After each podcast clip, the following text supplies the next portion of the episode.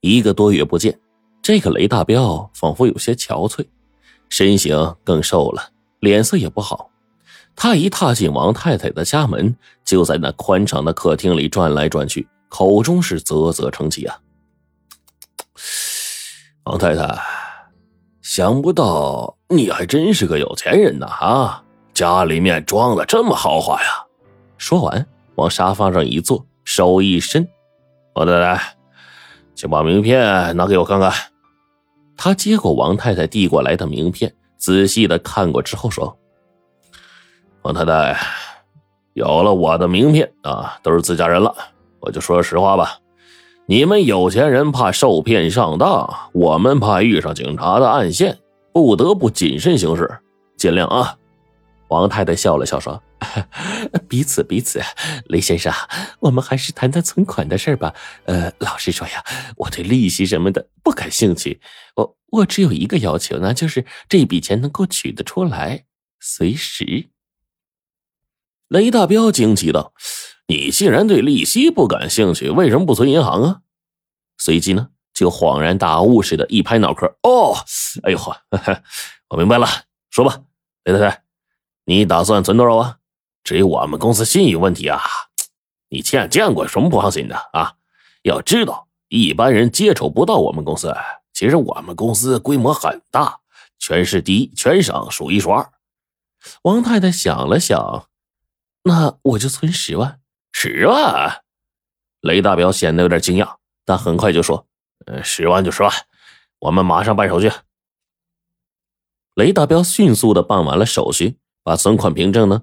给了王太太，转身告辞。但是他刚走到门口，又转身拍了下脑袋，说：“哎呦，那个啊，挂点记性，差点把一个重要事儿给忘了。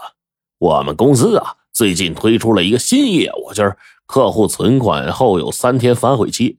如果你觉得不放心，三天之内你把这钱取出来，不收手续费。”说完呢，他看了看表。呃，现在是九月二十七号上午十点十五，你记住这个时间啊。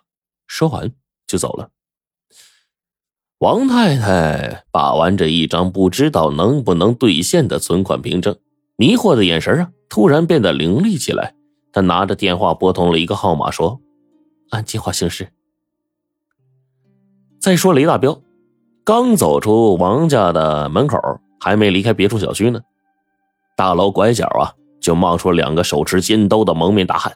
为首的那个蒙面大汉呢，用尖刀就抵住了雷大彪的胸口，说：“乖乖的不要动，刀子可没长眼睛。”原来呀，王太太到底是信不过雷大彪，早就买通了两个混混打扮的，哎，扮成打劫的，然后呢，用来试探雷大彪深浅。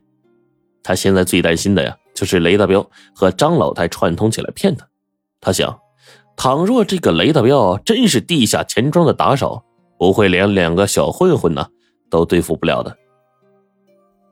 王太太在坐等消息的同时呢，过了大半个小时，两个混混仍然没有打电话过来，王太太就觉得有点不妙啊。按照原计划，这俩混混呢，无论唬不唬得住雷大彪，都立刻应该打电话过来汇报的。难道是两个老太太见财起意，想先跑了？又过了半个小时，王太太坐不住了，就拨通了一个混混电话。可还没等王太太开口呢，那个混混就破口大骂：“你个死老太，别再烦我们！那家伙厉害的像鬼，以后这种事儿别来找兄弟们。我他妈还想多活两年呢，钱你自己留着买棺材吧。”王太太被这小混混一顿臭骂，不但不气，反而窃喜，这就足以证明他的判断。这个地下钱庄不仅存在，而且钱庄里的人身手不凡。接着，王老太就开始盘算着下一步棋。这一步棋是打电话给雷大彪，说他反悔了，钱不想存了，望雷大彪在规定时间内把十万块钱送回来。电话打过去之后，尽管雷大彪在电话里面一口答应钱一定如期送还，但是王太太呢，仍然是心神不宁的。她几乎是扳着手指头数时间呢，等到第三天上午十点了，还不见这个雷大彪登门，他不由得自言自语说：“骗子，骗子！”可是他第三个骗子还没说出口，门铃就响了。他就让佣人呢去开门，见到雷大彪啊，满头大汗，拎着鼓鼓囊囊的棍包，气喘吁吁的走过来了。见着雷大彪，王太太一颗心呢，终于悬下来了。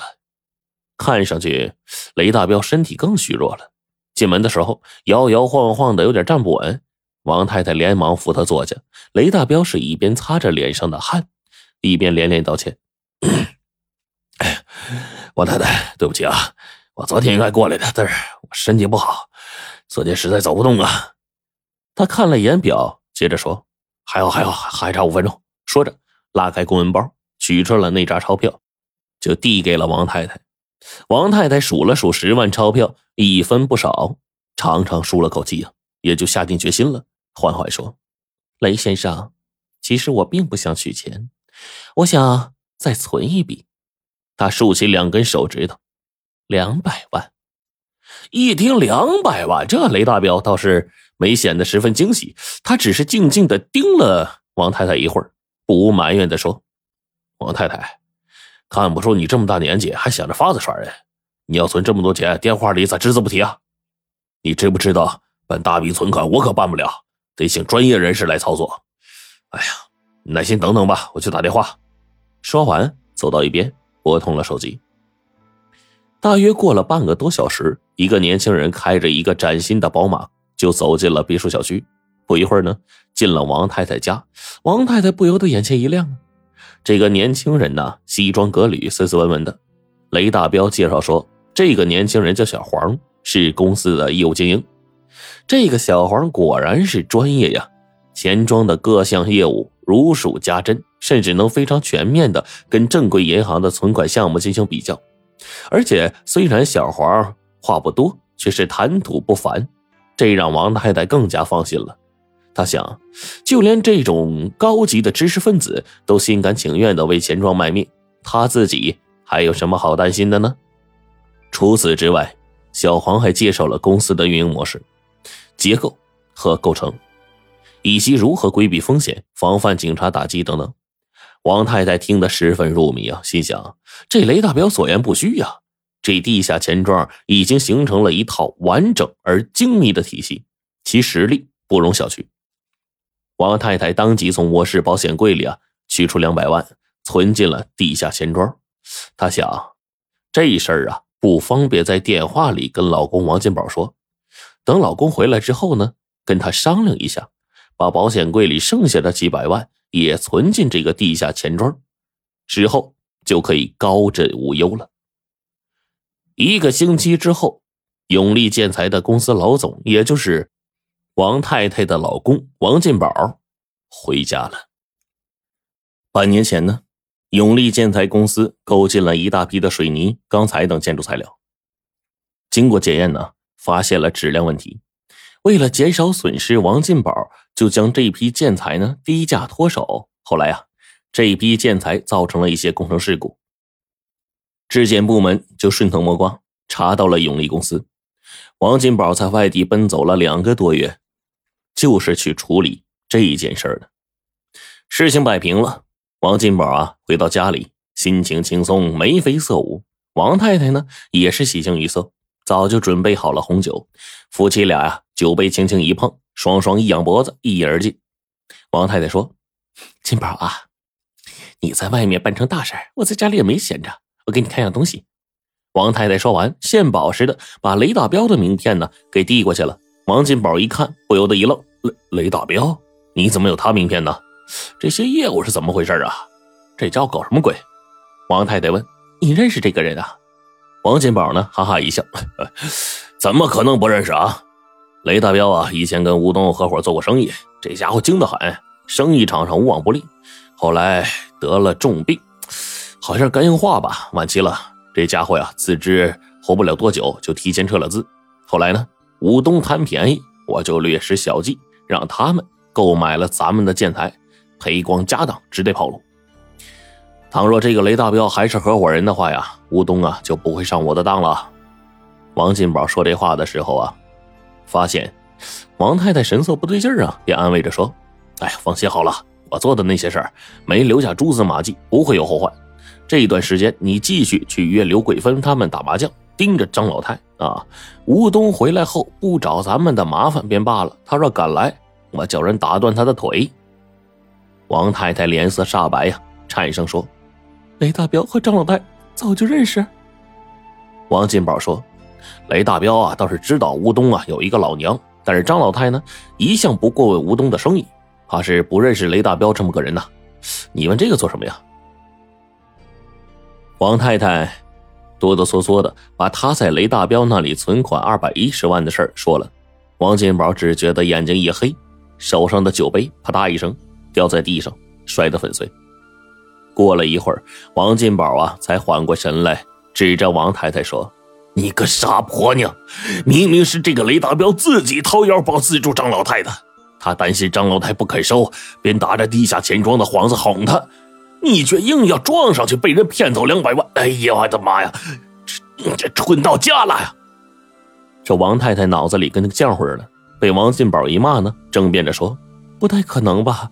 这雷大彪怎么看也不像好人啊，他咋会自掏腰包帮张老太呀？”王金宝说：“光看外表就知道好人坏人啊！我告诉你，这雷大彪出道啊，做生意之前是国家二级演员，是武丑，专门演坏人的特型演员。”有一次山上拍戏，他为了救人，把脸上划了个十几厘米的口子，皮开肉绽的，眼睛差点瞎了。你说他是好人坏人？王太太猛然想起来，在一部很久以前的电影里见过这么一个人，难怪见他时候觉得哪儿见过呀。哎呵，万万没想到银幕上，王太太一跺脚，那我马上去报警。王金宝啊，冷冷一笑，报警？警察一插手往深处一查，能有咱们好果子吃？他长叹一声啊，哎呀，我真是啊，花了大功夫，呕心沥血从吴东那儿弄了两百万，你这个傻婆娘，让人不费吹灰之力就拿回去了。天意呀！王太太呢，只觉得眼睛一黑，就瘫了。